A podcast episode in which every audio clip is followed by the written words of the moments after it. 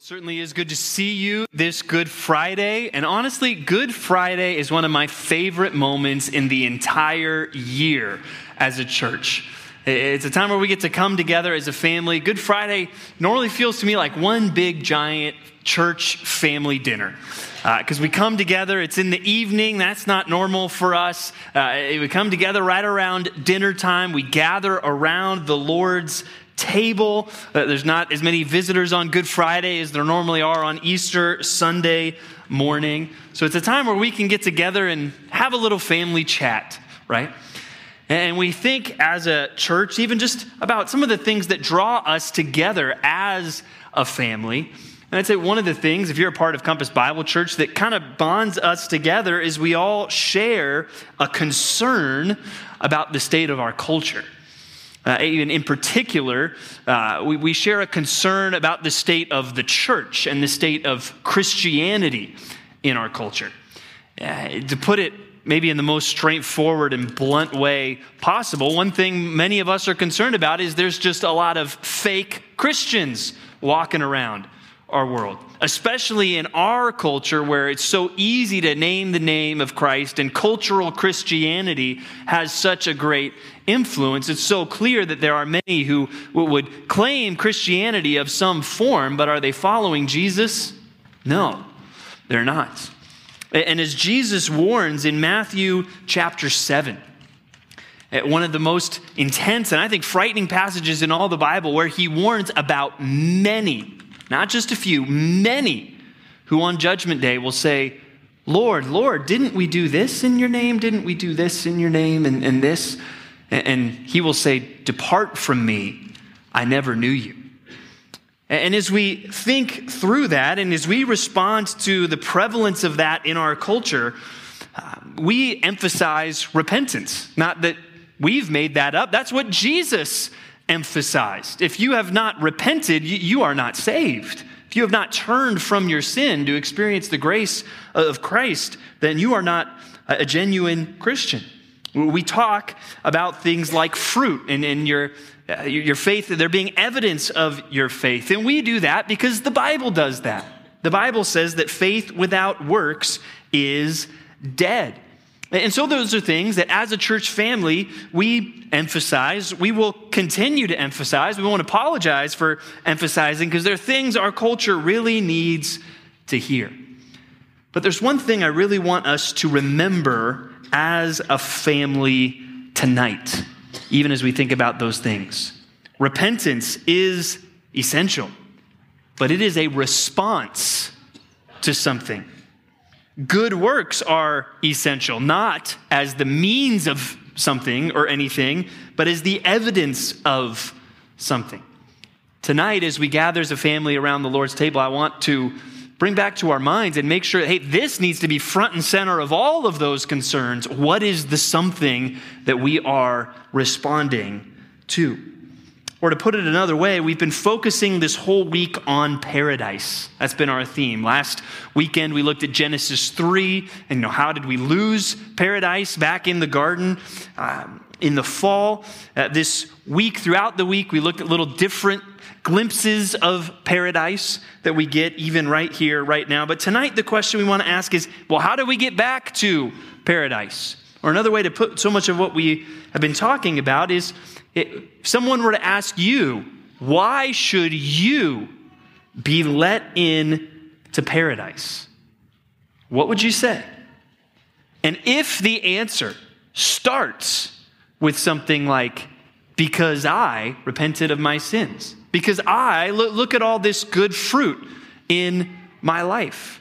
If whatever your answer to that question is begins with I, we've got a problem. We've put the cart in front of the horse. We have buried the lead.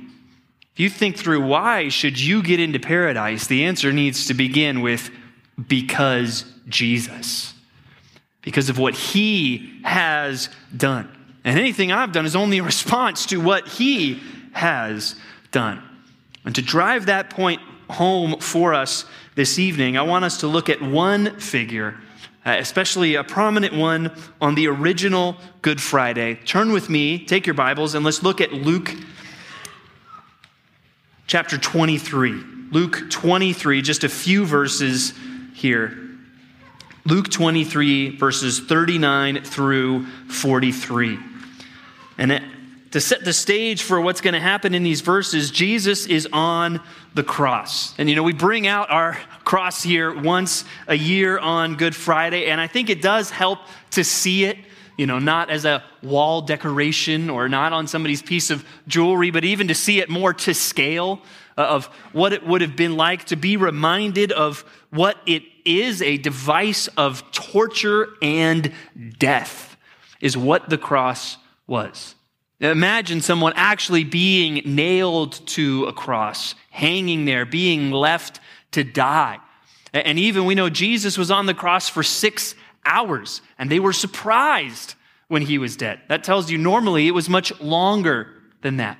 You can imagine the physical suffering and agony of the cross. But often, when you see an image of the cross, sometimes you'll see a picture not just of one cross, but of three crosses. Why three crosses? Well, Jesus was crucified, and the scripture tells us on either side of him, there were crucified two robbers, one on either side. That word could also be translated insurrectionists. These were violent criminals being crucified next to Jesus. And, as Jesus is hanging on the cross, suffering the physical agony of that, the spiritual weight of all of that as well, he's also having to deal with the insults that are being hurled at him by all who pass by. And those two robbers on either side, guess what? They join on in with that. And they insult Jesus. They mock him until one of them starts to say something different. And that's what we want to look at in these verses today, starting in verse 39. It says, One of the criminals who were hanged railed at him, saying, Are you not the Christ? Save yourself and us. But the other rebuked him, saying, Do you not fear God, since you are under the same sentence of condemnation? And indeed, we justly, for we are receiving the due reward of our deeds. But this man has done nothing wrong. And he said, Jesus, remember me when you come into your kingdom. And he, Jesus, said to him, Truly, I say to you, today you will be with me in paradise. So we think, well, how, how do you get back to paradise? Why should you be let into paradise? Tonight, I want to remind all of us the only hope we have is not because I anything, it's ultimately because of Jesus. Uh, let's just make a couple observations here about this thief on the cross. And really, the first is what he admits about himself. And in verse 40, he gets theological. His, you know, compadre, the other criminal there being crucified, he's being practical. Hey, aren't you the Christ? Get us out of this mess, right? He's looking for a temporal, physical salvation right here, right now. But the other thief on the cross, the one we remember, he gets theological and he rebukes him, saying, Do you not fear God? He starts to realize, hey, don't you realize there is a God who punishes sin? And don't you realize that we are here on the cross because we deserve it? We are getting what we deserve up here. And then he admits it, and this guy, he's not. This guy you're making fun of, he, he doesn't deserve to be up here. Shouldn't you fear God? Isn't that a cruel thing to do? You're getting what you deserve and you're making fun of somebody who's getting what they don't deserve. And in that moment, he admits his guilt. He admits his hopelessness, admitting, I'm on a cross, I'm dying this horrible death, but I am getting what I deserve. That's a recognition that all of us need to make. If you're going to say anything about your hopes to get to paradise that begins with I, uh, the only way you can end that is I, deserve judgment. I don't deserve paradise. I deserve the opposite of paradise. Can you look at this right here tonight and say, that is what I deserve? Can you admit that?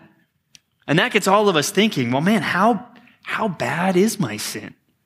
And some of you might be thinking, yeah, yeah, my sin's really, really bad. And maybe that's because of the rough life that you have lived, or you know what it like, it's like to be a criminal in, in trouble with the law. And you know, yeah, I deserve some big kind of punishment. Maybe there's some of you that are thinking, you know, yeah, I mean, I'm not perfect. Who's perfect? I'm not perfect, but I don't know about that. Is my sin really that bad? Well, it's a good reminder. Guess what? You will not ultimately be the judge of how bad your sin is. God is the judge of how bad your sin is. And what is God's opinion about that subject? How serious does he think your sin and rebellion are? Again, he's already given us the answer. The cross says it all. That's exactly how serious God thinks our transgressions are. And that is why Jesus had to endure the cross for our sake. Listen to these familiar words from the book of Isaiah, chapter 53, verses 4 through 6. Surely he, clearly referring forward to the Messiah, has borne our griefs and carried our sorrows. Yet we esteemed him stricken, smitten by God, and afflicted. All very apt words to describe someone who had been brutally beaten and crucified. Why did that happen? Well, he was pierced for our transgressions. He was crushed for our iniquities. Upon him was the chastisement that brought us peace, and with his wounds we are healed. All we like sheep have gone astray. We have turned every one to his own way, and the Lord has laid on him the iniquity of us all. We have to admit the reason Jesus was on the cross was because of my sin. I am just as guilty in putting Jesus upon that cross as anybody else. I am equally guilty.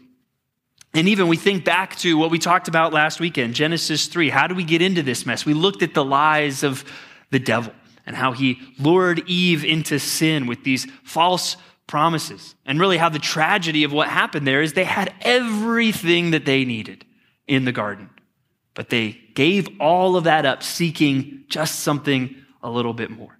And doesn't that sound like things that you and I and every single one of us have all been guilty of in our own life? We are like sheep. We have strayed. In God, we would have everything we could ever possibly need, but every single one of us has gone astray.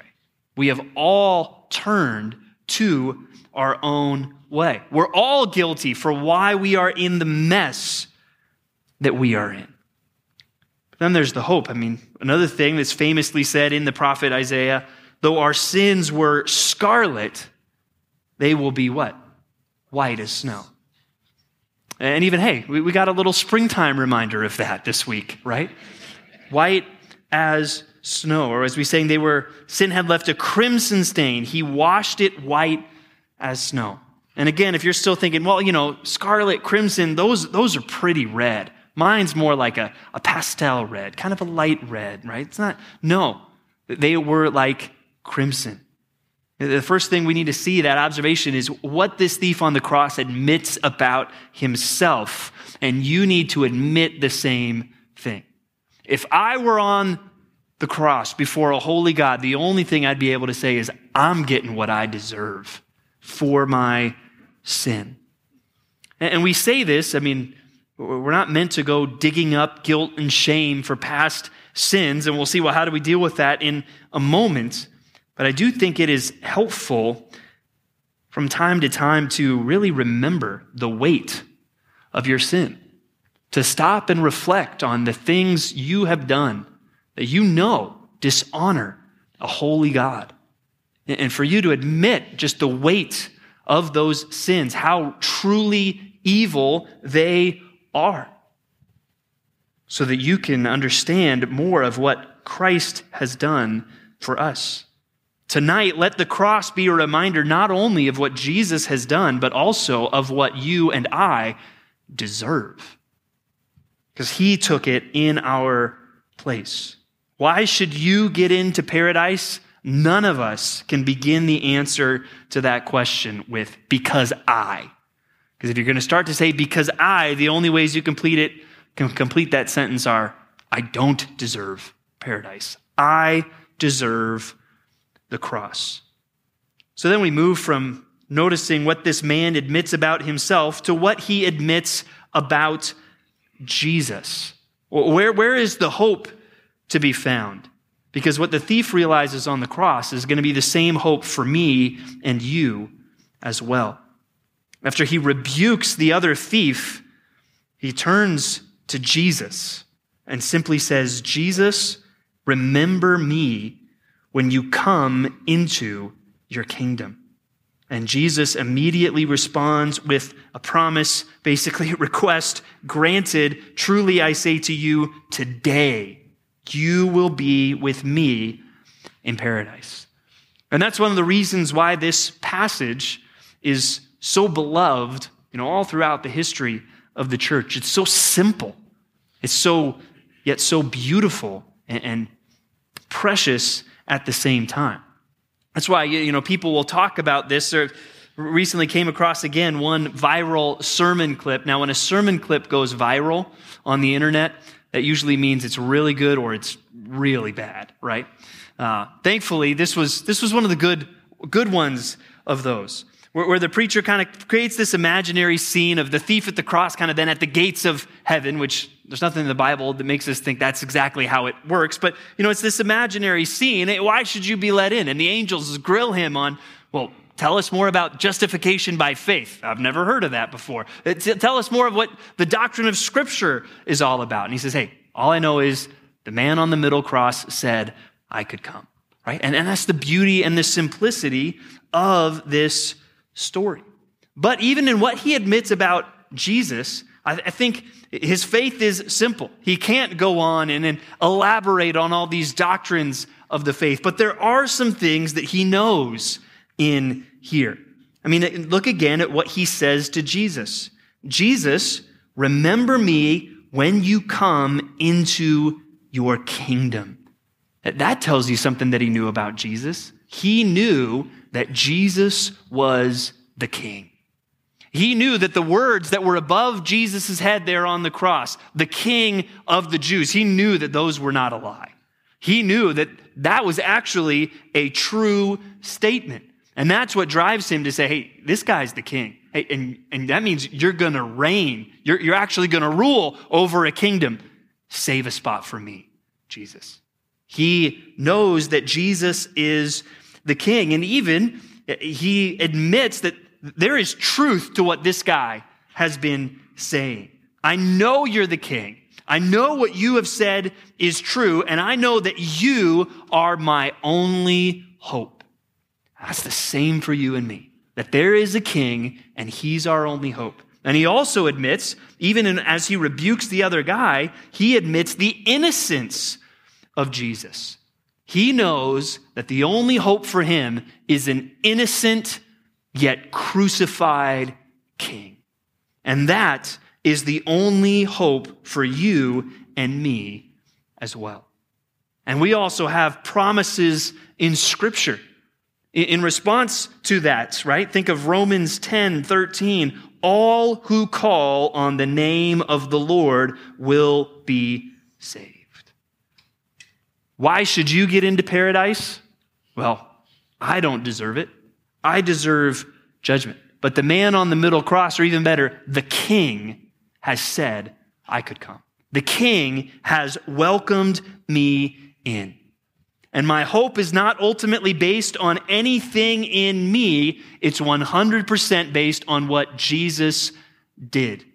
I don't believe that, you know, well, the wall into paradise was too tall for me. So Jesus gave me a little boost and then I scrapped over, right? No, I couldn't do anything. But he opened the door for me and invited me in. And that's why I'm here.